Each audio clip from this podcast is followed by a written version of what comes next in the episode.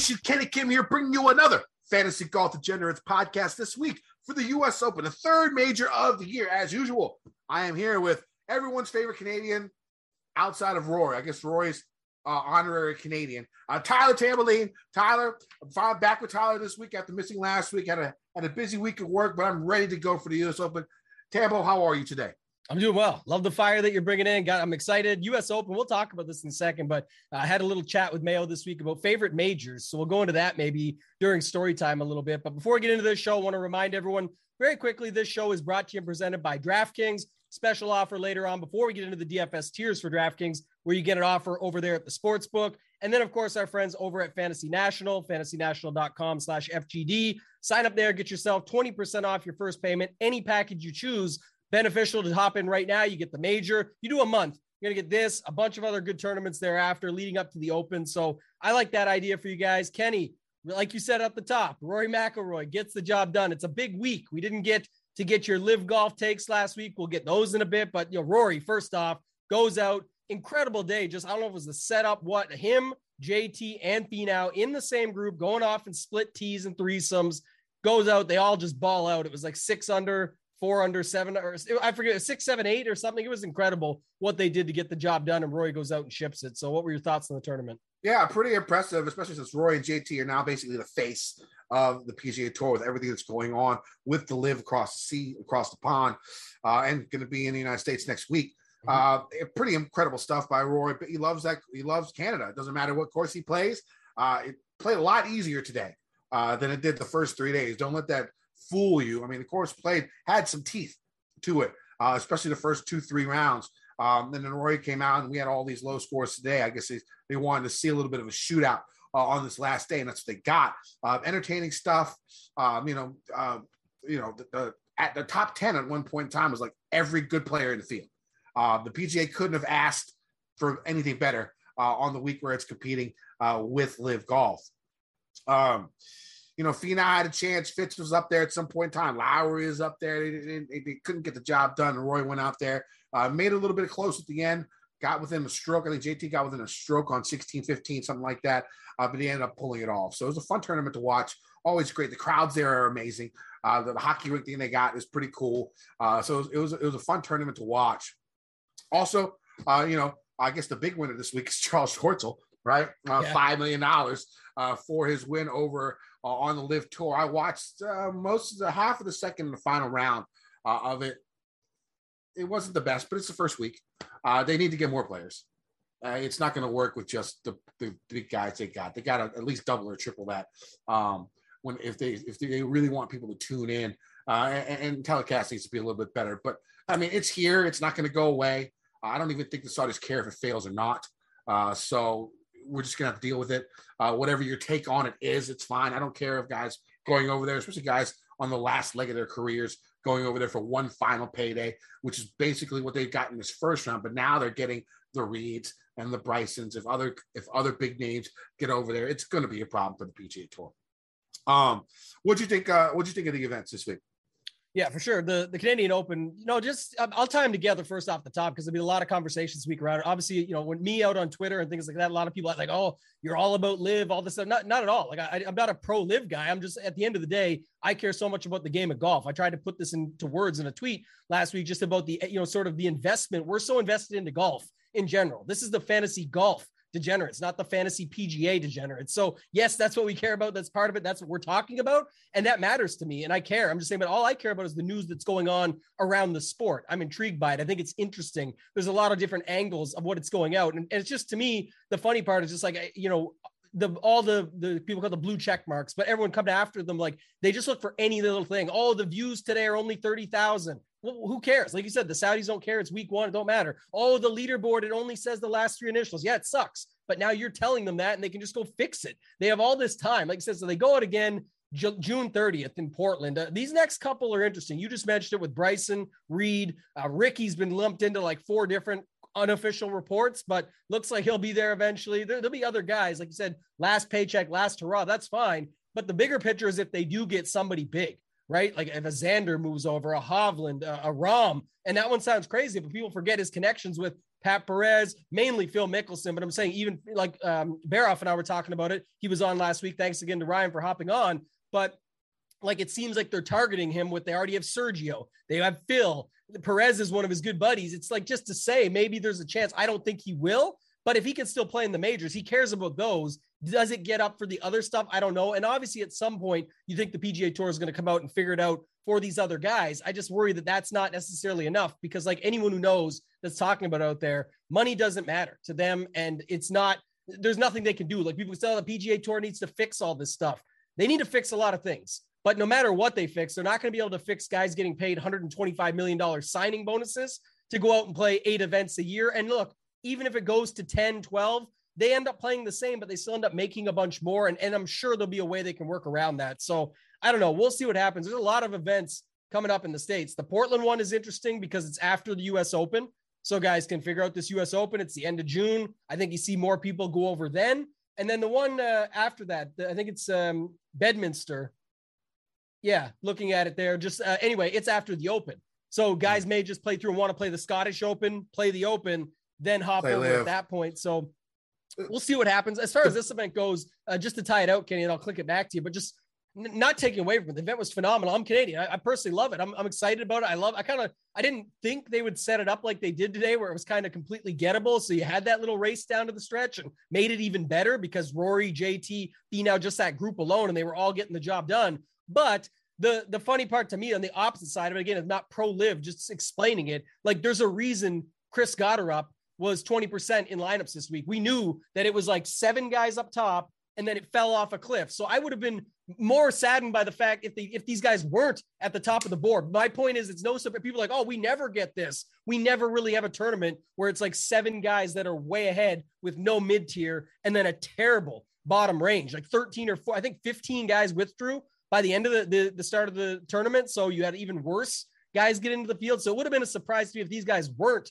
at the top. But of course, we love it. We want to see the best in the world play. That's what I'm excited about. But that's what I'm excited about this week, Kenny. I love the U.S. Open. Uh, I'll, I'll click it back. Any final thoughts before we go into this? And we'll talk about majors and stuff. The last thing about live, the two biggest problems the PGA Tour is going to face is the fact that the European Tour hasn't said anything about suspending players uh, that go to the LIV. So if these PGA guys can go play six events on the on the live tour and then play a modified smaller euro tour where can, they can get owgr points uh, that would be a, a, downfall. That would probably bring more people over so they know golfers can still play pro golf somewhere else uh, even if they if, even if they join live and take all that money. Uh, that could be an issue.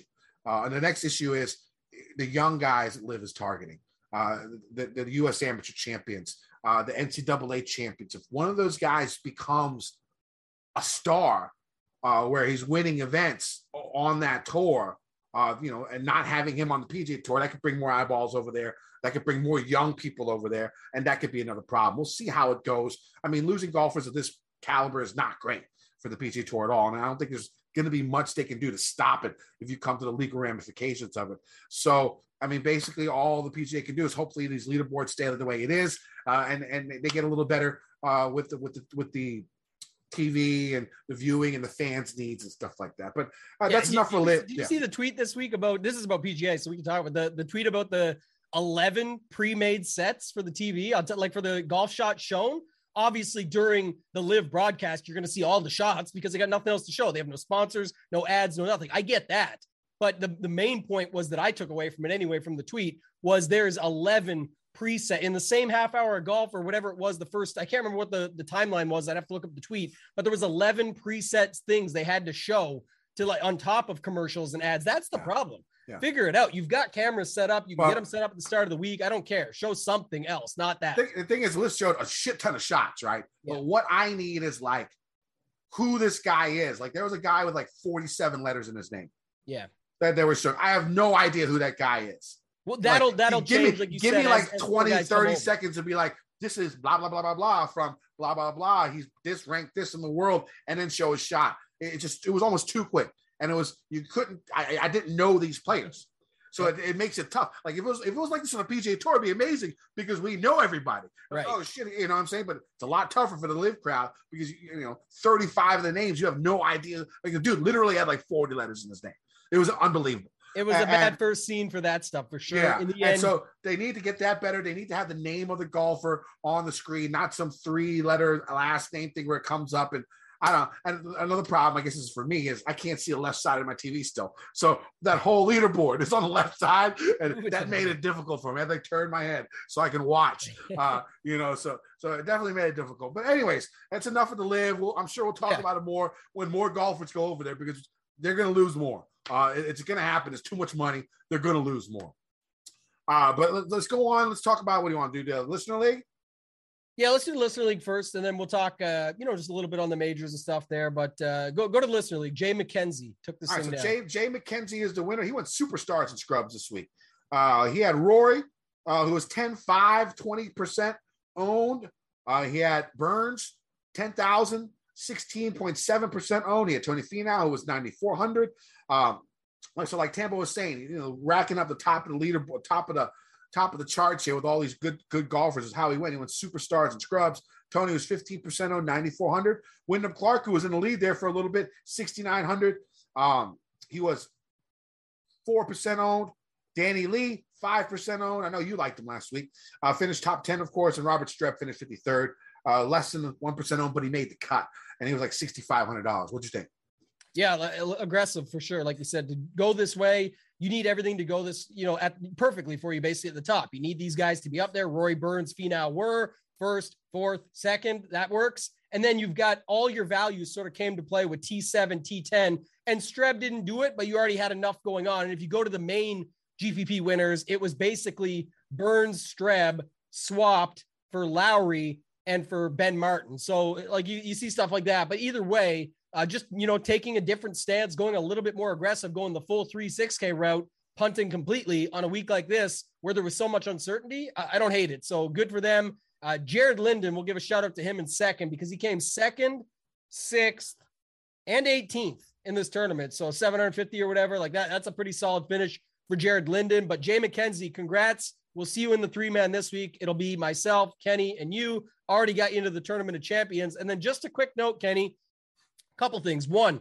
Listener League will be out. Please help support it. We got them to do, even though, so this week, actually, I forgot, didn't quite get to 700 on the 750. Came out a little bit late from them, as well as it's obviously not a popular week with a major coming up and everything else going on the conversation around live and all that stuff I mentioned on my Twitter there. But they did still commit to the 1500 for this week, no matter what. So they're going to do 1500 spots. It's going to be the same $5 three max, very balanced, 18% or so, 17%, something like that gets paid. It's going to be an awesome tournament. Reduced rake, as always, guaranteed money no matter if it fills. But it would help us for now and for future if you guys can fill that up. It's free to like free to go and retweet it out to people. Sorry, five bucks to enter, three max, 15 total if you want to get in for three entries. But if you can help us share that around this week, we'd appreciate it. The other thing, Kenny, everyone, and thanks to you guys out there for helping us out and the comments and everything that goes with it. The two winners of the $100 Milly Maker tickets will be announced tomorrow on our Twitter at FG Degenerates.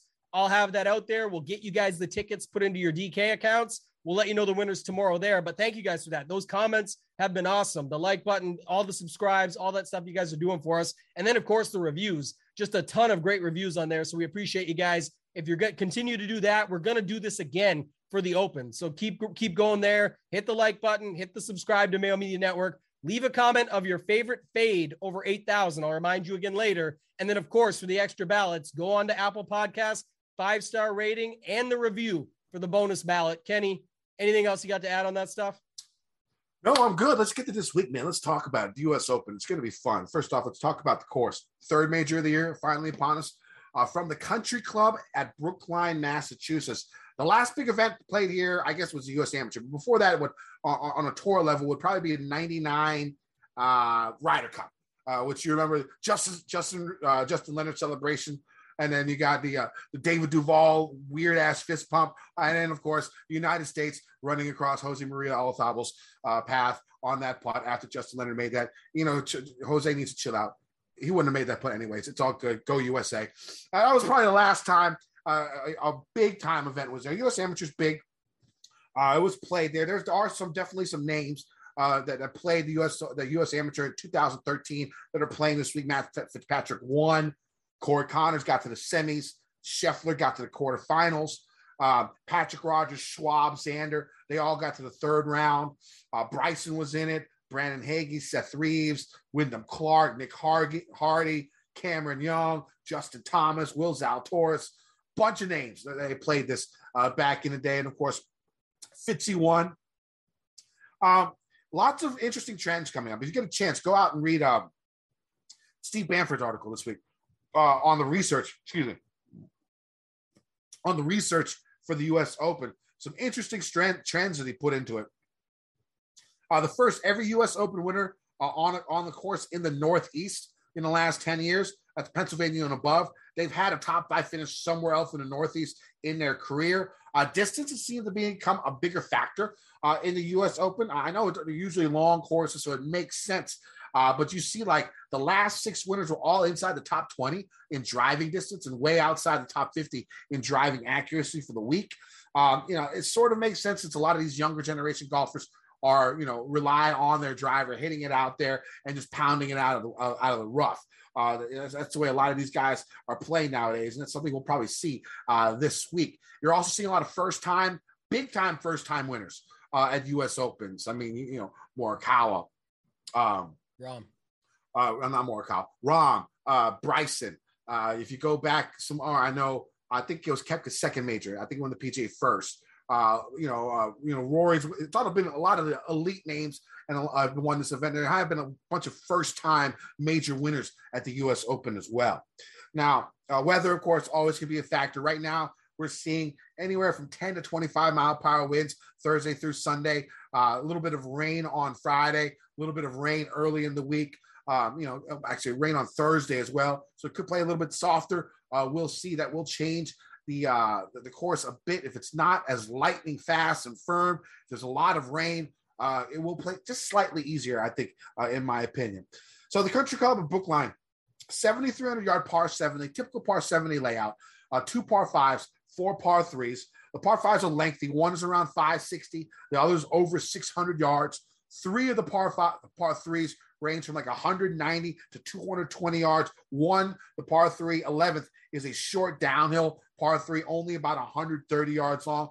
Now, for a 7,300 yard course, it doesn't seem like it's that long, but eight of the 10 par fours are over uh, four or between 450, uh, are playing almost 450 to 500 plus yards. Uh, I think five of them are playing right around 500 yards.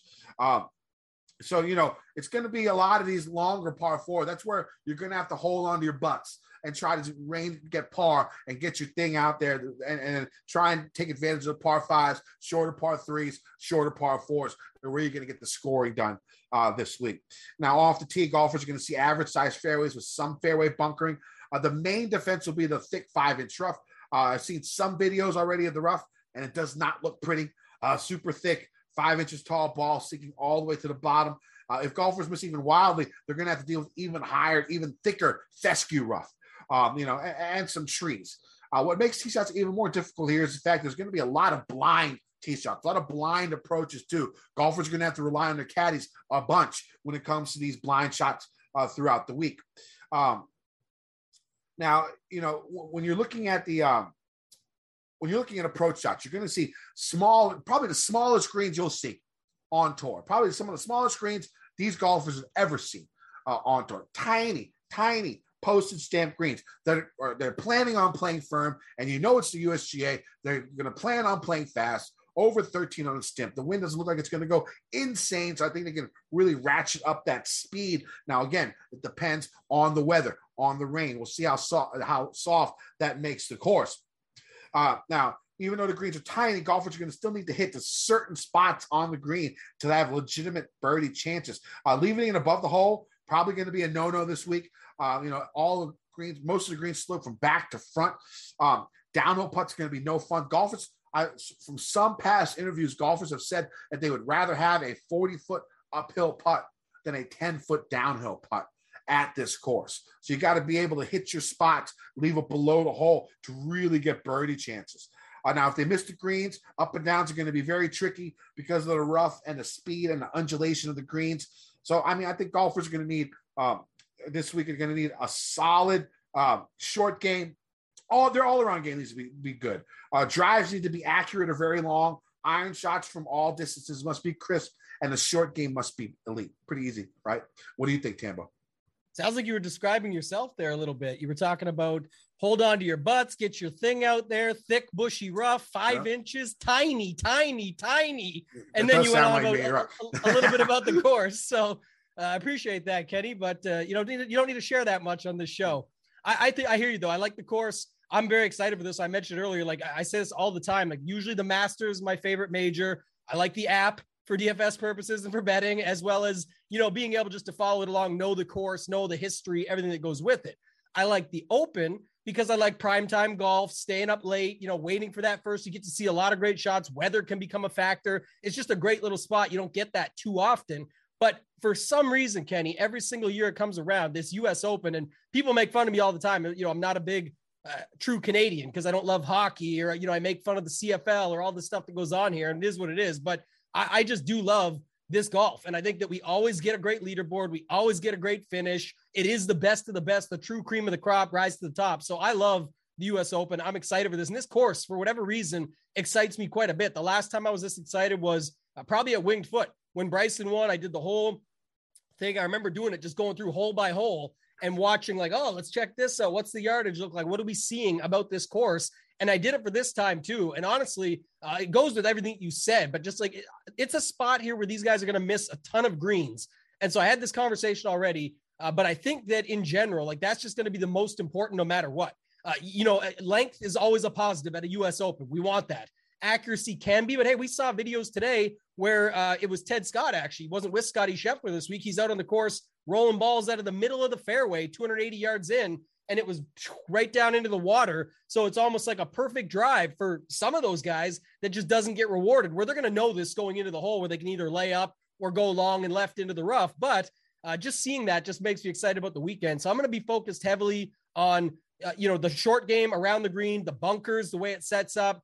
Uh, I don't love buckets. We talk about this all the time, but like 125 to 150, 175 to 200, just because while there's a lot of 200 yard shots out there, some of the stuff is with elevation and with down like downhill, that sort of stuff. So you'd actually be surprised. It seems more like it would fall into that 175 to 200 from what I saw. And then of course the bunkers around the greens. There's just so many of them, man. Like it's, you know, it's going to be interesting. One thing I thought, you know, uh, you know, from the first conversation I've had this week on the course is that not ever discounting distance at an event at a U.S. Open, of course, but one thing about it here, why I think it end up, you know, could end up being something is that if you are hitting shots like you've got a guy middle of the fairway, but he's 200 yards in, it's already going to be tough enough to hold these greens that if they can plug, you go into these bunkers from 200 yards, there's chance that a very serious plug, you hit the green and roll off, you're going a lot further than if you've got a guy out there. And I don't think you can bomb and gouge. Mayo and I talked about this on his show yesterday for it. And you definitely can't do that because the way you're coming up out, the elevation, the blind shots, all of that. But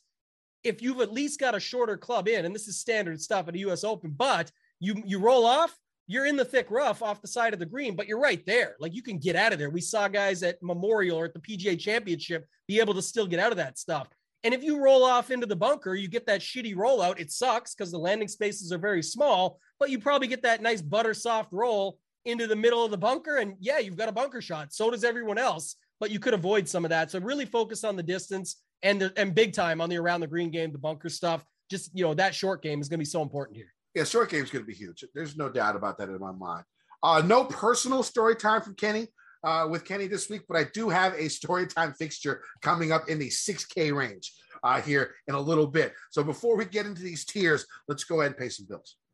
Are you ready for the NBA champs to be crowned? Join the finals action with DraftKings Sportsbook, an official sports betting partner of the NBA. New customers can make any $5 NBA bet and get $150 in free bets instantly. Looking to turn another small bet into a big payday during the NBA Finals? With the DraftKings same game parlay, you can do just that. This NBA season, a customer placed a $5 same game parlay and won over $5,000. Create your own parlay by combining multiple bets like which team will win, total threes made, total rebounds, and more, and boom, you have a shot at an even bigger payout. Download the DraftKings Sportsbook app now. Use promo code FGD.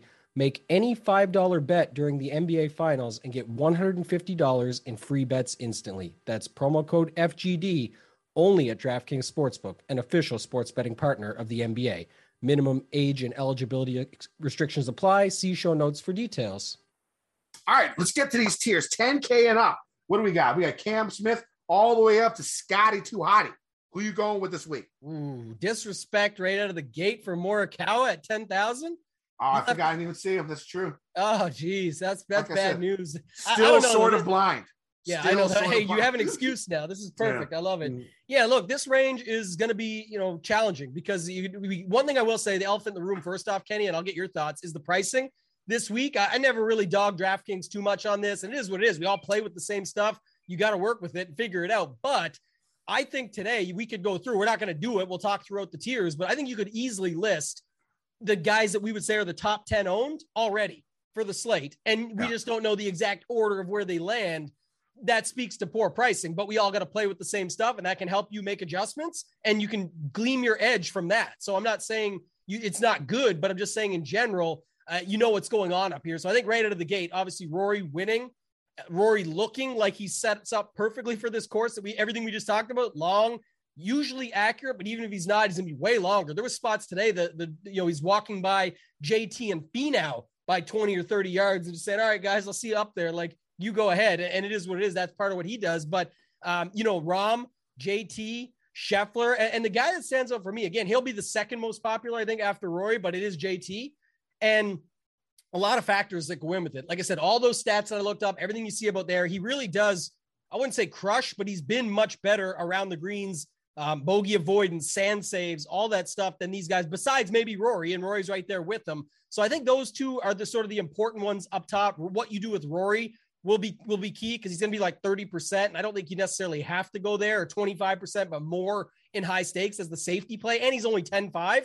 Like Scheffler's there, JT's there, uh, Rahm is interesting. I, I, have way more love though. I, I, know the guys at the bottom, like Cam Smith and Collin Morikawa, will be lower owned, but I just don't. I don't see it as much. Cam Smith with that nice around the green game could be a nice GPP pivot if you don't want to play Rory or something. But for me, JT, Rahm, Rory, that's where I sit right now. Uh, Rory might switch to Cam Smith or Scheffler. I might just fade him completely by the end of the week because it seems like he's just going to continue to get more and more popular. And I like some of the chalkier guys, 9K, 77 range, like that sort of stuff. Go ahead. What do you got up top? So I like the three best drivers of the golf ball up here. I'm not the biggest fan of the 9K range either. There's a couple of guys there, but I'm not going to go overboard on it. So I'm going to go with three guys in the 9K. It's going to be Rory first, and then Scheffler, uh, and then I like Rahm uh, as well. JT, a little bit spraying off the tee worries me a little bit. He's probably the worst uh, accuracy driver, uh, accuracy wise, when it comes to uh, these top six guys. Cam is just as bad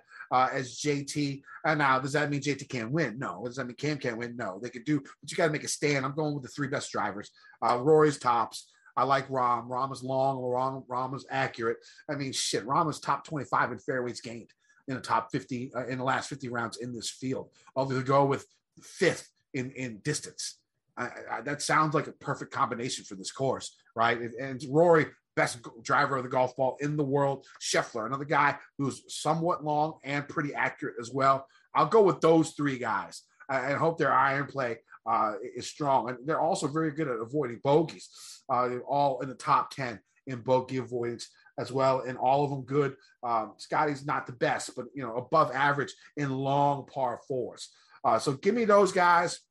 I like those three. I'm actually starting my cash game cornerstones with Rory McIlroy uh, after what he did this past week uh, at the Canadian Open, uh, how well he could drive the ball, how good his wedges looked uh, this week. Uh, maybe his iron play, it's finally clicking. You know, it's happened before. I think JT won, or JT's done it before where he's won an event and then won the, the, the major leading up to it. I think Rory can do it too. I'll probably bet Rory this week as well. Uh, yeah, so I think they, they, they showed the stat today. Rory was uh, in 2014 to to win a PGA Tour event and then win a major the week after. So yeah. Rory's got that going for him. It was the last question asked to him as he was leaving his press conference today, where he spoke very highly of JT too. Said he has the most respect of anyone that's still in the current game for JT because they are buddies. They live close. They practice a lot together. So thought that was pretty cool. But I, I want to go back for one second because we'll spend way less time in the 6K in that. But the thing about JT for me, too, a couple things actually, uh, not even close to the same course, but he has won in Boston before 2017 TPC Boston. Uh, he's bones on the bag. We've talked about this all season long. Ted Scott on the bag, and that makes me lean more towards just those top three guys. Scheffler, JT, Rahm, and Rory's going to be popular. So while it sucks to fade, it would be a, an interesting thing. So we'll, we'll see where I'm at by the end of the week. But as of right now, uh, leaning to those top three. I forgot about the the driver stuff with Cam Smith, like you mentioned. That could be a problem, and the price is just too much. I know they'll be way lower owned, him and Morikawa, but yeah, bones on the bag has been very important for JT. Southern Hills, like this course, this is a course here that was what six under. He got the job done in a playoff. This course, we could see an over par winner. Like it's you could see even par win this thing. It just seems like it's going to be that tough, especially if they get the wins and stuff they're talking about. And I don't know if it's that's what helped JT turn the corner is the bones on the bag stuff, but I just feel like he's got the complete game. And then one thing I will note, Kenny, because I always talk about not doing this, but I think it's a really good, interesting strategy. I'm going to talk about another one in the 9K range after, but that I like for this week is I actually think because of that situation I just mentioned, where you could see an overpower winner or like a three under, a one under, and then you know everyone else is at plus two or worse or something like that. Just making it up off top of my head right now, but I think you could see a runaway here. Like you could see a Scheffler JT run away and the and the rest or a Rahm JT or something like that. So I kind of like if you have those three up top, you almost force yourself into some unique lineups with Rahm Scheffler instead of JT Rory or something like that. And even if you're not using them together, starting with them is different than Rory and JT. And then secondly, if you did put them together, I think while it's riskier, I definitely think there's a scenario where you could see that come through, and a lot of people go balanced at these U.S. Opens, right? For good reason. We we talked through this on the Mayo Show as well, but uh, I do think that's an interesting concept up here. Nothing else for me to really add in this 10K range. All right, let's go to 9K. My second cash game is going to be Xander.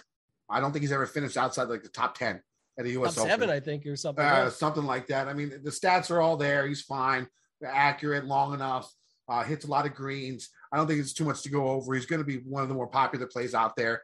Uh, so I'll go ahead and have Xander. Not the biggest fan of this range. I like Hideki uh, as my favorite GPP play uh, down here. You know, has the major credentials. Um, you know, iron game always strong. Uh, short game has been really, really good. Uh, so you know, f- par fours he's fine, hitting hitting enough greens. So give me uh, Hideki uh, as my favorite GPP play in the 9K range. What about you? Yeah, a couple things on this range. So one, uh, it's like I said, it's not as ideal to me. Like I don't love it. Xander will be popular for sure for good reason. Guy always comes top seven. Not sure. We'll see what happens here, but I feel like um, Spieth is an interesting guy right there. He he'll always get a little bit of public love in majors, but at 100 bucks less, think about the around the green game stuff we talked about. His driver has actually been better. His ball striking has been better. So if he can continue that, he usually shows up in majors as it is, even in his dark days or worst times after his, you know, such a hot start to his career, he still was showing up at certain majors. And I think this is a spot we could see him show up again as well. Uh, I like Hideki with you. I'm not sure how the public will be about that based on the fact that he's had some injury stuff going on, but I think he's a perfect fit at 9,100. Lowry should be popular, but I think Niemann's going to suck up some of it too. So it'll at least keep him in check. But Lowry has been incredible and, and, he just continues to carry on. He's another guy that just doesn't make a lot of mistakes, extremely solid. Bogey avoidance, he's number two over the last 24 rounds. He's seventh in sand saves, third, like all the stuff just fits for him. And then overall, he's 10th in tee to green. So I like him. And then Willie Z. Going to talk about this guy real quick because you know how much I shit on him, but we're right back to the same position here, Kenny. Everything that you talked about, and we'll bring it up again. Some some people will be listening to us for the first time this week, and we appreciate you joining us. But Kenny, you had it before. It was Scheffler, it was Morikawa, and it was Hovland.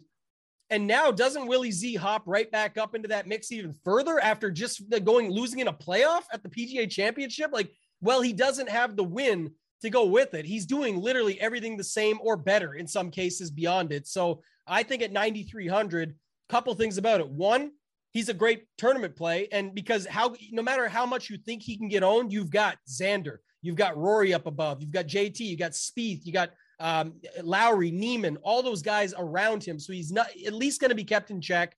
And then secondly, Kenny, the strategy piece I was going to bring up, I think it's very interesting this week to either, if you're going to go the balanced route, don't start with Xander.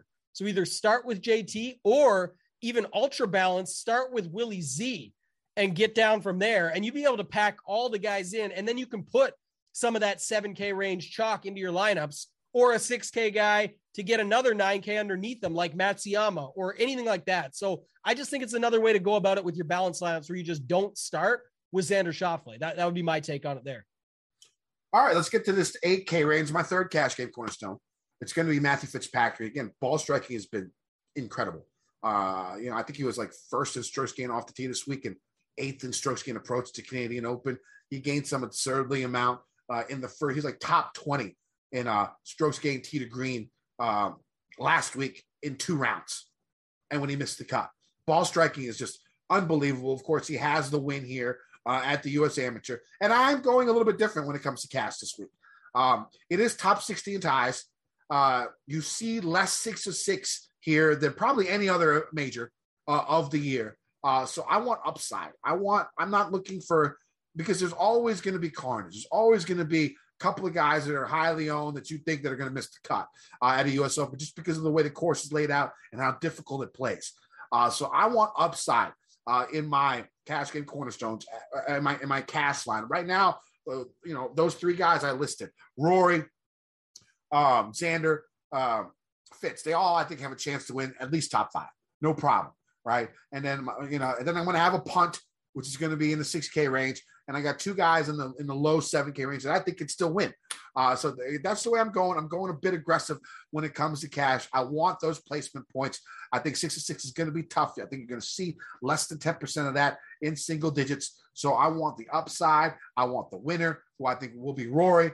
And so go ahead and give me those three guys to start off my cash lineup, and I'll go from there. There's a lot of guys in that low 7K range that are definitely playable this week. 6K, little iffy little iffy, but I, I got one guy I'm going to go in based on current form. We'll talk about that here shortly. But I like this 8K range. Uh, that's why I think you know starting with three or four guys in a 10K range, you know, is not going to be impossible for me to do when I make my lineups.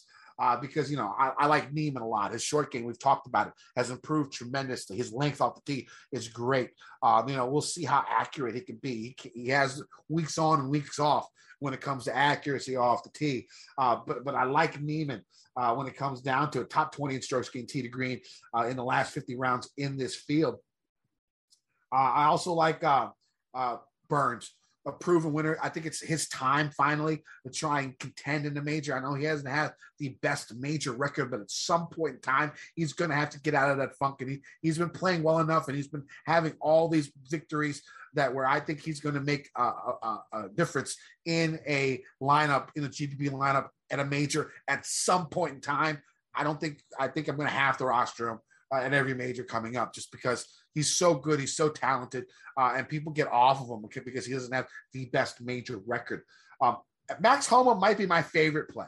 Uh, one of my favorite plays on the board uh, when it comes to GPPs this week he's been he was in that sort of same mold as uh, Burns when it comes to not being great at majors, but this year he's really stepped up with good play in majors. He's won at Riv. He's won big tournaments before. It's probably his time.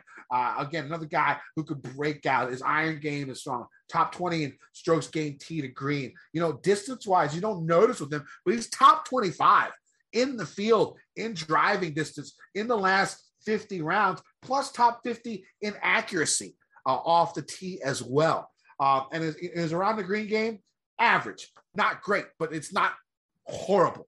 Uh, so, so, so give me Max Homa. I like him at that price. One of my favorite GPP plays. I don't know how popular uh, he'll be. Uh, I, you know, I can't get the read. I mean, the read for this is the most popular guy. Probably be Fitz. Uh, he, he will be the chalk. Probably Tony Finau. Probably will be chalk uh, in this range. So I don't think Homa or Burns can get too much uh, uh, ownership going with those guys around him. What do you think about this range? Yeah, you nailed it. I, am gonna you know follow up on a few things. First, uh, Ken, Kenny Miyagi over there talking about Niemann and and weeks on, weeks off. Uh, very very close to wax on, wax off. we can uh, talk about Daniel-san if you want in the same range. We can go there. Daniel Berger has it. I, I got interested in him. He's, he's interested in me too. Yeah, he's interested. Yeah. So, so one takeaway is so he was really struggling with the putter. That you know, we talked. I think it was the caddy change. Normally a good putter. Normally, Normally a, good putter, a good putter. And yeah. you know where he found it at? The Memorial finished fifth. So here's the thing that I, I, my biggest takeaway of all that, instead of repeating everything you said, because I agree with a lot of it, and I'll key in on a couple other things. But Fitzpatrick will be popular, and it's for me, I have a problem with that because it's like you know he seems perfect on paper, but and that's why I use them cash and all that. I'm fine. But like you went on a tangent on a bunch of other dudes. Why? Because they can beat his ass. They like look at him. this week. Yeah. Look at this week. Burns beat his ass and has three wins on the season. He has none ever on the PGA Tour. DP World Tour, he's great. Seven wins, big time tournaments, you name it. He'll get one eventually. I'm not dogging him for that. I'm saying in this range where he's at. Burns and Finau both beat his ass this week. Um, people are going to make fun of me for this one, but Fitzpatrick was the guy that was supposed to win the Memorial. Daniel Berger came in fifth. Billy. Horschel won it. And Billy Horschel's above his ass by a 100 Mhm. bucks. Like has a great around the green game, grinds it out. He's not a guy that makes This 8K range is strong. it is That's stacked. why I think you can go, you, you know, you can go with a couple of guys high up, uh, starting there and just skipping the 9K range in your mass multi and in your MME builds. Uh, start with a Scheffler, start with Rory, and then go down here, pluck two guys from the 8K range. You still got 7K plus for all the rest of your golfers. That's Uh, what I I'm think- saying. Yeah, I think that's a great I- way that's to go That's the way it. I like to do it. I think that's the way I will build my lineups this week. Uh, I, I- like Hideki, I'm playing, but other than that, in a 9K range, Xander is going to be cash game cornerstone, so I'm not going to have him more than 20%. Um, so you know, uh, those two guys, I, I- can see myself skipping it, and I can see a lot of people doing that too. So, so that could be. A, I, you know, usually the 8K range is the dead range when it comes Opposite to ownership. I Yeah. think it's opposite this week. I think the 9K range might be the dead zone when And- it comes to ownership this week, and the 8K range could be pounded. And exactly. And I was going to say on the other side of that, and that's why I always talk about building from a portfolio. You could, you know, even if you only got three lineups, put two to what you think is the roster construction you like, put the other one this way where you build with three 9K guys, skip the 8K range and do that because what we just talked about. But we like what we're saying is the other way where you're actually loading up on this 8K range because I, I think a winner can definitely come out of here. And the only guy you didn't really mention a lot on that I think is still a little bit interesting, at least. I'm with you on Homa. I'm with you on uh, Niemann. Niemann will be popular, by the way, too. So it'll be Niemann, um, uh, Fitzpatrick, And uh, Finau. Finau, and then I Those think actually gonna be three Berger or guys. Burns, Berger Burns will pick up some of the difference. But Cam Young is overpriced. Excuse me. If you go back to this week, He's uh, way I'm not sure- I'm not sure how they all shook out, Kenny, but and like it didn't work out in the end, but like Varner was overpriced this week, T13. Hadwin was overpriced this week, a rough Sunday, but still made the cut and T35. Uh, who else was somebody was Nick Taylor was overpriced, T28. You look at stuff like that. A Svensson at 7,100 was more than you know, usually get him low 6Ks or so. He was T21. A bunch of guys like that where people didn't really want to pay up for it. And it's similar here. Cam Young is a guy that we've just seen do it time and time again. And maybe that rough Sunday uh, is going to be in people's head. But don't forget about the three days before that, before the 84 on Sunday. It doesn't mean it's going to repeat itself. So I think he's at least an interesting tournament play. Did you have any thoughts on the, a couple guys we didn't mention? Just so not to name them all, we're, it's a first look. We're talking through it. Brooks Koepka in majors. Uh, you know, look, it's been every major this year. The first, the Masters, he was a little bit popular because first one of the year, but then I remember people were like, holy shit, our ownership projections were off by like six or seven percent when it came out and Brooks got a little bit of steam. And then last one at the PGA championship, it picked up again, late steam on Brooks. So He's going to be single digit owned, right? right now, He's nobody wants him. He'll be single He's digit owned. single I think that owned. stays. But do you like him or, or could you make a case? It is a US Open, but He's we said that playing if he so bad. yeah. Like his form is not great, but it's Koepka. I, I don't know. See, I don't know. but it's if, Koepka, he, if he's eight percent, if he's eight percent, and I can get double the field at fifteen, maybe. But but can you get double the field when you like all the other dudes you mentioned Exactly. range? exactly. Right? Like yeah. you gotta then you're cutting more 9K guys, but you said Well, you then, don't love a then, then you're start, then you're starting some lineups with just Decky and rocking four guys from the from the 8K range. You know what I'm saying? Trying to do it that way. Uh, yeah, yeah. I- don't know. I don't know who else. Who's the other guy you were talking about? Well, the only other thing I was going to say is the one interesting point about that. Maybe it's not Decky, but just like I said with the Zalatoris or the Spieth, the people say, "Oh, you can't write off all the talent up top." It is true; it's scary to do so. But I was just going to land one last point: is if you don't love Smith, Morikawa, forget ownership aside in the game theory because you can get crazy down low. But Smith, Morikawa, Hovland, X as chalk, DJ, Cantlay, Brooks Cap. Like if you don't like all those guys, it's actually very viable where that lineup could come through because let's say not all four of those dudes up top come through. Like I, if you don't see a Scheffler, JT, Rahm, McIlroy board, and one of them could miss the cut too. Like anything can happen. It's golf. We know this. But on top of the fact of, do you remember back to um, the U.S. Open at Pebble Beach, the Gary Woodland one, where Brooks was like the only dude from up top that ended up making it near the end. And he was chasing his ass down. And basically, we did the numbers after a lot of people looking at that stuff, researching or, or reviewing the tournament. And it was like, even if Brooks had to beat him, there was lineups that he would like the winning lineups of tournaments that he wouldn't have been on because of how much the other guys did and what you needed to make it work because you need so much to happen to get these these high five figure dudes into those lineups. So I'm not writing them off. I'm playing them across my portfolio of 150 lineups, but I would just say I think some of those balanced builds with 9K guys could end up working because of that. All right, let's go 7K. I mean, obvious chalk up top is going to be Sung Jae and Corey Conners, mm-hmm. right? After what Corey did this week and the way he plays his game, being accurate off the tee. Uh, Sung Jae's been having a, a, good little run here uh, in the last month. The form is really good. He's way too cheap. Uh, so those guys are going to be the chalk up top. For me, if you're looking for outside of those guys, um, I mean, there's there's options here. Louis at 7,600, uh, 70 what? Yeah, 7,600. Super cheap for a guy who comes and performs in majors with really excellent short game. People are going to be off. I mean, would it be like anti-LIV talk where people don't roster him? I think I think this might be a week where you can get them single digits again, right? And what do you think?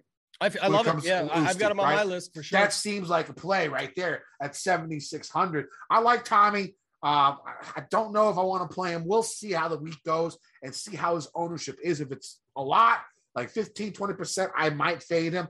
I'll go back to Mito. The guy, you know, after his, his little uh, thing at the PGA Championship with the disappointment, he came back and showed some balls. Uh, that his next couple of events, going out there and doing well you know, when it comes to bogey avoidance, when it comes to par four scoring, when it comes to long par fours. You know, the thing is, he, he's pretty accurate and long off the tee as well. I didn't realize this. Top 50 in driving distance in the field last 50 rounds, top 25 in fairways gained, top 10 in greens and regulation. Uh, all of it. That seems all of it to scream, and he's good around, you know, good around the greens. He's uh, he's been better. Top 50 in strokes gained around the green in the last uh, 50 rounds in this field. Mito looks like a good choice here. I, I like Mito. If you're looking for a pivot from Conners, I like Mito. If you like a pivot from from Sungjae, I like Usti. Yeah, one thing I'll say, and we, we talked a little bit about this too, but uh, the M thing is a big decision here because. I think here's the thing I'll say is like the obvious is what people are going to say. He's going to be 25 to 30% or 20 yeah, to 25 fade. range, whatever you want to call I'll, it. I'll let you know right now. He's not in my cash game cornerstones because it just wouldn't make sense money wise. I'd have less than 14,000 left for you guys to build the rest of your lineups. But he is in my cash lineup. He's in there. So that's the fifth. There you go. Cash game cornerstone. You'll get right there. The number Even five. though, and I, I don't know where I'll land yet. Like I said, obviously, I, you know, good thing I'm doing a million shows this week. Like always during a major week, I'll be on the Wednesday live show. It's free. So you'll get the final sort of thoughts on this. But right now, uh, I struggle with it. I think it's just a terrible price. Like you yeah, look at horrible. everything, like the guy is like you can you fade from game theory perspective, but I'm saying I can do that with if I'm already out on like Rory, X, some of those dudes we already talked about up top, we'll make some decisions along the way. But if I'm already out on them, I'm not going to end up with the same build with all the chalk in one lineup anyway. And I'm playing guys like Decky and I'm playing guys like uh, Cam Young, uh, who we talk about, Homa, Horschel. Like I'm already unique in a bunch of places. No matter what we do, I'm going to be able to make it work. So all I'm saying is, uh, I think you can make a decision on this guy. And if he's going to be 20 to 25 percent, you got to commit. He would end up being my top owned guy at like 50 percent, and that's just my value play of the week. And if I'm if he if he's dead, half my lineups are dead, and the other half can still go get it. Like that's how I'm looking at it right now. He just feels too good I'm to be sticking, true. I'm sticking with, like I said, all my cash plays, t- never more than 20 percent. I'm sticking with that with Sung Jae. No more than 20, even though he's going to be more than 20% owned in yeah. GPP. So do, I will do what you feel is right for you. I will I be less than the field. Yeah. And that's fine. I just, that's why I'm saying. I'm but bankroll wise, total bankroll wise, I'll probably be more in the field. And one because thing cash, to remember cash is like 45% of my bankroll. Yeah. You'll have your money on them either way. I get what you're saying. Um, one, one thing to remember real quick is just like when I talk about this stuff too. So Sung, when I'm playing Sung Jae without those other guys already, it's like, oh, you played the the donkey chalk Sungjae? Yeah, but completely different than everybody else. I didn't play him with all these guys, first of all.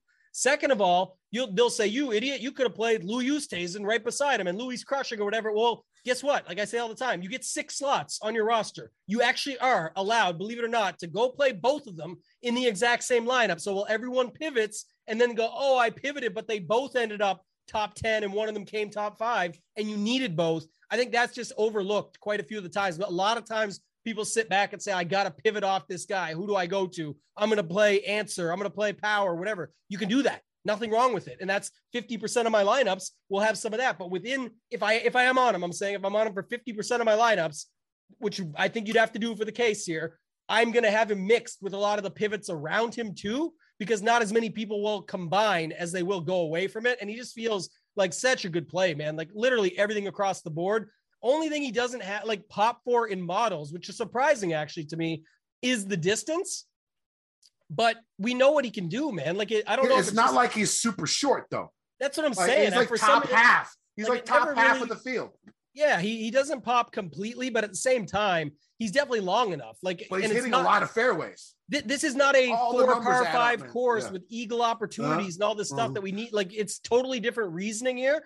And again, don't forget he's that good of a ball striker where it's like he can find the spots that he needs to be in to set himself up for the proper success and then keep him, you know, keep away. He's top five in the field in bogey avoidance, top 10 overall, like just as far as all the stats combined that we talked about. So I don't know. I think he's the biggest decision. Some of the other guys for me, though, uh, I liked Corey Conners quite a bit coming into it, but he's going to get extremely popular here, maybe for good reason as well. But uh, Aaron Wise is right there in between Fleetwood, Mito, and Conners. So I think that's an interesting play. I don't see a lot of difference. He does have the distance. He hits a lot of greens. He has a solid bogey avoidance around the greens, a little bit tricky and it's important, but I don't think he's bad. And we've seen some great shots from him around the green recently. So I think that's interesting. And then going down, one guy that keeps popping in all the stats that, like you mentioned, Kenny, I think that's an interesting point on the anti-LIV stuff.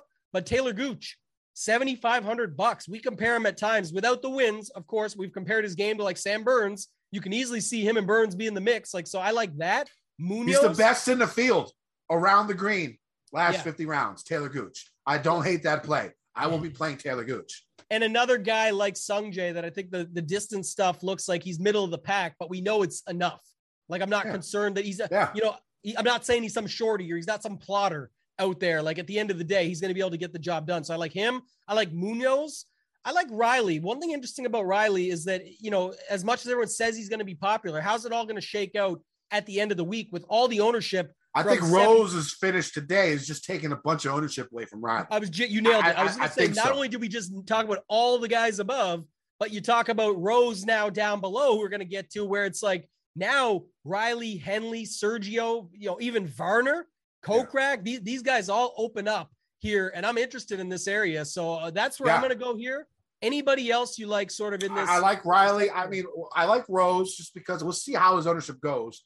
Um, fuck it. I'll just give you my whole cash lineup. He's in my cash lineup now. He's my sixth guy uh, right now. Fuck it. You, all, you guys can go ahead and get it uh, after because a lot of I liked it before this week, but you know, shooting, he should have shot 58 on Sunday. Plus, the U.S. Open he won was at Merion, which a lot of people, some people have called this a comp course with Mar- with Merion. He won there. I, don't know how much you can glean off that because they played Merion like once in the last 20 years.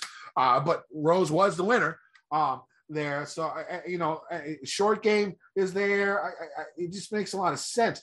But then, you know, you could move up a little bit. Patrick Reed, interesting at that price.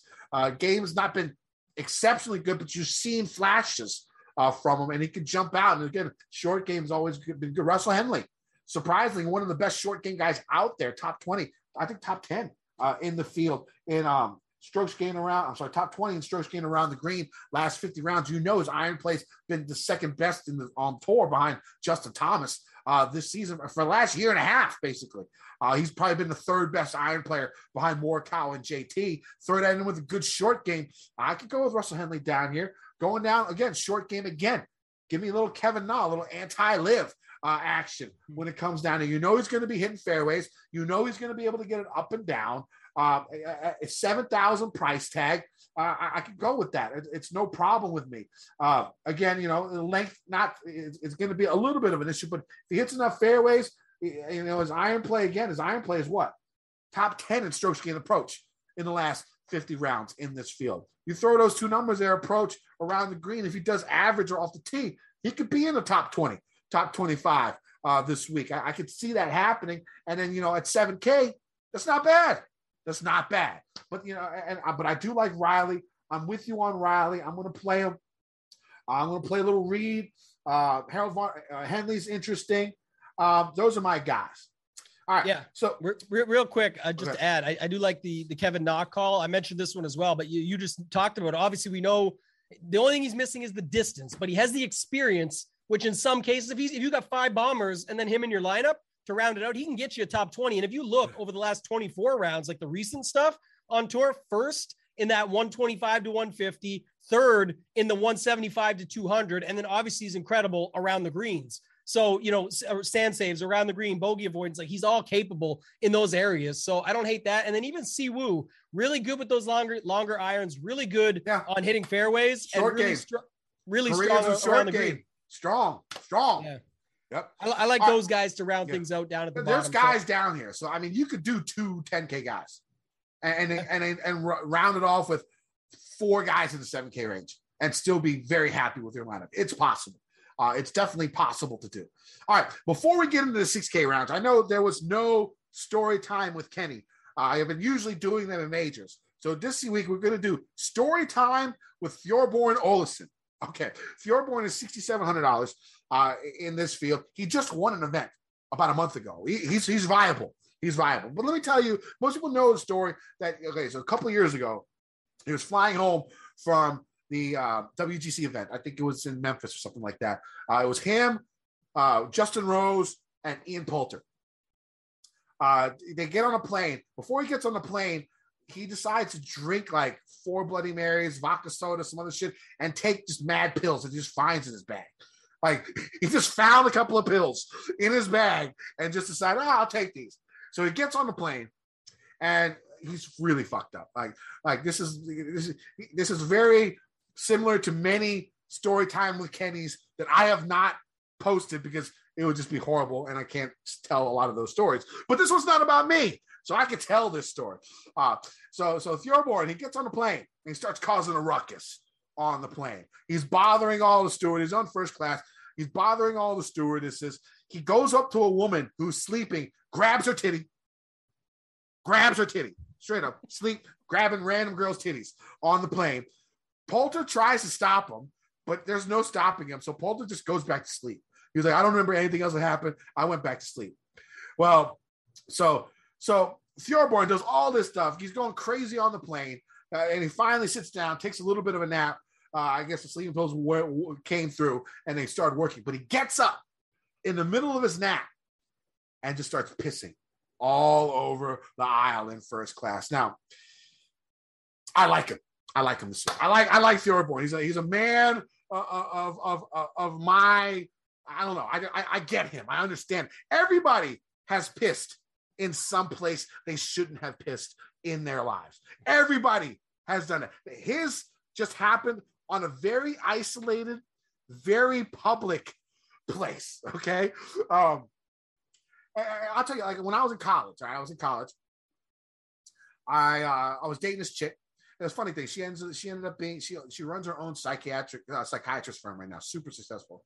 I dated another girl who, after they broke up with me, became a professor at the University of Florida International. And I have another girl after they broke up with me, become general manager at a Ludo Lefebvre, famous, famous, worldwide famous chef, one of his restaurants. So it seems like when girls break up with me, their lives get better. I wonder why that is. Anyways, we're going back. Thorbjørn, uh, the girl, the girl. I was in college, right? So I was in college. I walk. I, I was hammered. I was sleeping at my girlfriend's at that time, and I leave. Uh, you know, I have to go piss. Instead of making a right turn to go to the bathroom, make a left turn, and I go into her roommate's room. I basically just drop trout and just start pissing all over her fucking trash can. All right, she's like, "What are you doing, Kenny?" I just kept apologizing and kept pissing. She's like, "I'm so sorry." I just kept peeing straight in the trash can. Funny thing is, um, ten years later, like so, twenty years later, uh, I, I don't know. I guess it was 10 years later, I come back and move up to Northern Virginia, right outside of DC, and get a job at a fine dining restaurant. And she is a server at that fine dining restaurant. So every time I worked with her for like eight years, I can never not hear that story of me pissing in her fucking trash can. But everybody's pissed in some place they should not have peed before. So you can't blame Thorbjørn about that. Now, the crazy thing about this is it went to trial. Okay. His defense, Thorbjørn's defense was that because of the alcohol and because of the pills that he just randomly took, he said he was not in control of his body. And he got off. he got off. He got off on that. He took a whole bunch of pills, drank a whole bunch of liquor, blamed the pills and liquor, and got off. Amazing. Amazing. He's in the field this week. $6,700. I'm playing him just to prove a point because I want to play him because that's an amazing story. That is a something that that goes well with the story time with Kenny feature. Story time with your born Olison. I'm playing him at $6,700. Other guys in the 6K range that I am interested in. Give me a little Frankie Molinari uh, at 6,900. Game trending a little bit better uh, than what it was. You know he's accurate enough off the tee. You know he's good around the greens. So give me a little, give me a little Frankie baby at $6,900. A little, maybe uh there's a lot of Euros here that have with good form that have won recently. Uh, Adri Arnaus won recently. Victor Perez won recently. Lucas Herbert played really well at the PGA Championship. Now he's a member of the PGA Tour. But my final cash game cornerstone is going to be a guy with incredible form. I think something like six top tens in his last seven events. Ryan Fox at $6,700. I'm using him as my punt play. Uh, you know, I, that, that's basically how I'm going to go about it uh, long off the tee. Uh, he could bomb it uh, out there. Not very accurate, but I'm hoping that, you know, his form and the, his confidence can lead him to a made cut this week. So my cash game cornerstone this week are going to be Rory McIlroy 10-5, Xander Schauffele at nine. What is what is Xander? Nine five. Nine Xander's nine six. Uh, Matthew Fitzpatrick. Oh, nine six. Yeah. Nine. And Matthew Fitzpatrick at eight five, and then Ryan Fox at uh, six seven. That still leaves you like 14 7, 14 6 to fill out the rest of your lineups. And you guys know the other two spots are Rosie and M right now. So there you go. You get all my cash this week. We'll see how it goes. I'm going aggressive. I'm going with five guys that I think can at least top five or win this event uh, because I'm thinking there's going to be carnage. The five, the 66 is going to be low. I want the upside. So give me that. That's how I'm going to go about it in cash. Other guy, Scott Stallings is a Northeastern guy. Uh, he's from the area. He might have a little bit of uh, good feelings coming back home. And it's only been a couple of weeks since he was in contention, uh, you know, on tour. I forget which event it was, but he was in there. He was up there. He had a chance uh, before falling a little bit on the back nine Sunday. But yeah, a lot of these Euro guys I'm interested in here. Um, eh, you know, once you get past Thorbjørn at like six five, who just won an event maybe three or four weeks ago, it's tough sledding, man. What are you going? Yeah, that's the trouble down here. We'll see as the week goes on. I kind of, like, you know, Fox is always he was even popular at the PGA Championship, not popular like too much ownership, but people like at least know who he is. And I can see, like you said, where he fits here, the course form, everything coming in. Some of the events that he's been playing in a little stronger than others, and that's sort of the challenge. We'll say down here, like, oh, guys have won recently or whatever. It's a fine balance because the yeah. PGA Tour guys coming in top ten yeah, in a strength of field that's like through the roof versus a guy winning. It's a win's yeah. a win for sure but it's on an event with like the way worse strength of field than what we even just saw in Canada. So, uh, you know, it's way beyond, you know, way beyond that, way lower. So that makes it a little tough. Like I was talking to Mayo about this yesterday and Raza, like some of the thing you can do in this range is just bet on long-term talents. And so if you like, you know, Sam Horsfield, Lucas Herbert, who you mentioned, uh, Min Woo, Min Woo, Min Woo. Well, we He's brought him up, Kenny, because his sister Minjee Lee just won the women's U.S. Open. So hmm. what a story. You can see the headline now. Again, don't think he can do that, but we would have said that at the Masters and he was trying to press there. So I don't know. We'll see what he can do. I kind of like him. Harry Hall, a, a, guy who just won on the Corn Ferry Tour. But again, betting uh, that goes with my strength of field argument earlier, not even close. But especially not to here, but just not worthy of, of counting in general versus what we're getting into here. But if you're betting on talent long term and guys you could see at much higher prices, don't forget we use this example too, but you go back to like Chambers Bay. I think um, Xander Schauffele was 6,100 when they played golf at Chambers Bay for the U.S. Open and made the the optimal lineup. It's like a guy that eventually is now we're looking at him in your cash game cornerstones at 9,600 at a yeah. U.S. Open. This is years later, but I'm just I saying. Mean, do you see someone like that here? I, I don't. I'm not. Low? I'm saying. Well, what I, I think Min Woo Lee is Min Woo is the golfer. best. I think the best choice. Yeah. Yeah, Min Woo, Sam Horsfield, Lucas Herbert. I'm not saying they're going to be a Xander up to that level. I'm saying, could you see them more than $6,800 or $6,400? Yes, I could. So th- someone's going to come from down here. Uh, Richard Mansell, down at 6,100. Same sort of situation as Ryan Fox, just good form in stronger of the events over in the Europe uh, on the DP World Tour that I could see being part of it, but not a lot else for me down here, Kenny. And I think there's so many strategies we already talked about of just using those guys that aren't going to get owned at all in the 7K range that you can just find your way through some of those, especially with Rose possibly picking up steam there. We mentioned earlier, but like Varner, Kokrak, Sergio, Anti-LIV, Riley will get ownership, but Munoz is there. Keegan Bradley will pick up some, but not a lot. Gooch, we talked about a bunch of guys you can round your lineups out with that also aren't from the popular group 7600 and above where it's like three or four heavy more heavily owned chalk guys that probably make that top 10 range. Yeah that sounds good man. Let's go to bets. Should we move on? Let's go yeah, to yeah, good with cards. that. i only have four right now. It's probably going to change. Uh, i just threw this together here right before the pod but rory 11 to 1 sam burns 30 to 1 sung jae 50 to 1 homa 50 to 1 yeah, so I've got uh, the only preseason one I had was Homa. We had this on our.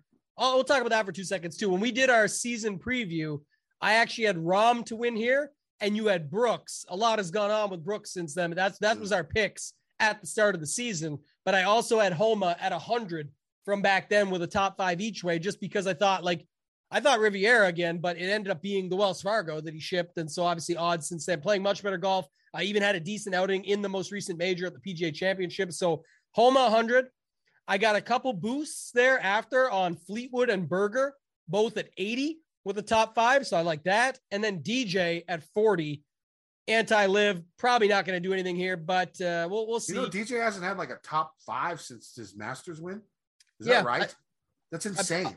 I, believe it. The 40 is, you know, probably not even good enough, but I do yeah. like it better than like a 20 or 22, yeah. which is what it's back down to now, like a 25 or something. So I'll take a DJ 40 when nobody wants them. It's come through in the past. I don't think it will here, but I'll bet it for the, the just the value proposition. Again, it's probably not when you think he could be at like 60, but the books just can't do that because then it would start to get crushed. Yeah, well, then everyone would hammer it. So DJ I mean, 50 yeah. or 60, the liability would be up. So uh, the other guy I've interest in, I'm going to wait on, but that's my four bets. But anyway, JT, I talked about him enough. And funny enough, whenever I bring him up, last couple things, like it's people are just not interested in him yet.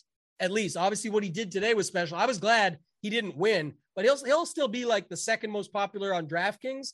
I'm just saying eh, on that upper range. I think goes Rory, then JT, then a mix of Rahm Scheffler, and then go down from there. Uh, nobody on Smith or Morikawa, but I do think JT can can definitely find a way. He doesn't have the best U.S. Open history, but I think bones on the bag, all the other things we talked about, and sneaky tidbit, not real fake, but just fun. He went out to Southern Hills the week before that he went on to win it, and he was in um, Boston last week, checking this out, or this week, I should say, before going the next day, skipped a day of practice at the RBC to check it out. So clearly, him and Bones got a little bit of re- uh, research in there. Um, so I'm, I'm good with that. I think JT could win this thing. All right. Uh, one and done for me is going to be Rory or Xander. I got those two guys. I, I have Xander, so yep. we're on the same page. Rory I don't have Xander. anybody else, so I'll just uh, Xander for my top seven. I'm like 44th in the carbon contest. Before this week, I had Fitz. I think he finished top 15, top 20. I don't remember. He was he was up there somewhere. Top 10 so he finished this week. So I should still be decent up there, trying to trying to get that carbon carbon contest money. Uh, also, don't forget um, the Mayo Cup as well. Yeah, All right. There's no uh, Peter, Peter Uihlein or Hennie du Plessis money for uh, Fitzpatrick this week, yeah. but it is a T10. So you can get something there and you're one and done. Got, got a little something, got a little something. And I'm going to take it. I'm going to move up with that Rory pick. I know it this week. That's, I think it's, he just looks too good. And this course just seems too perfect for him, uh, especially if that wedge game and that iron game is as strong as it was this week. I, I, I, you know, I see him winning this thing. So we'll see how that goes. All right. Anything else before we go? Where did they find you? What do you got going on? You can find me on Twitter at KendoVT. You can find my article on gupscorner.com. Use promo code Kenny. Save yourself 30% on an article. Uh, Tambo. Yeah, you can find me on Twitter at ToeTagginTambo. Uh, it'll also be posted tomorrow. I talked earlier about our Fantasy Golf Degenerates Twitter. We'll have the two hundred dollar Milly Maker ticket winners for that. My thread that I put out every Wednesday morning. So you want to follow me on Twitter at ToeTagginTambo. It got over 500. It was like 560 or something retweets in the end over the last two weeks. Rounded up to 600. Call it six tickets. So I'm personally giving away six $100 Milly Maker tickets for this week. The winners will be announced on my Twitter tomorrow. I'm going to run that back for the Open starting just next week. So, uh, you know, talking about it on here, retweet, help support. It helps move it out so people can see it, can help them. And then, of course, runpuresports.com. You guys know what it is there. All sports, one price. We do have a special promo code. It's DGEN50, D E G E N 50. Get yourself 50% off. It's one month. Try it out. You get all sports, one price, everything that's going on across the board. And you can get in that Discord. Plus, you get the Wednesday premium show, which is even after the free Mayo show here on this network, which includes exposures, percentages that we're doing with that, how we're setting, setting lineups up, actual roster construction, and go from there. So check us out over there. All right, that sounds good. Should be a fun event. Third major of the year. Lots of money on the line. It's going to be a good time. Let's go Thorbjørn. Let's win some motherfucking money. DJ Nation. I've been getting dirty money, Jordan Stacking penny stocks while I'm flipping these birds. Sipping on Ciroc, up with the words. I done popped the molly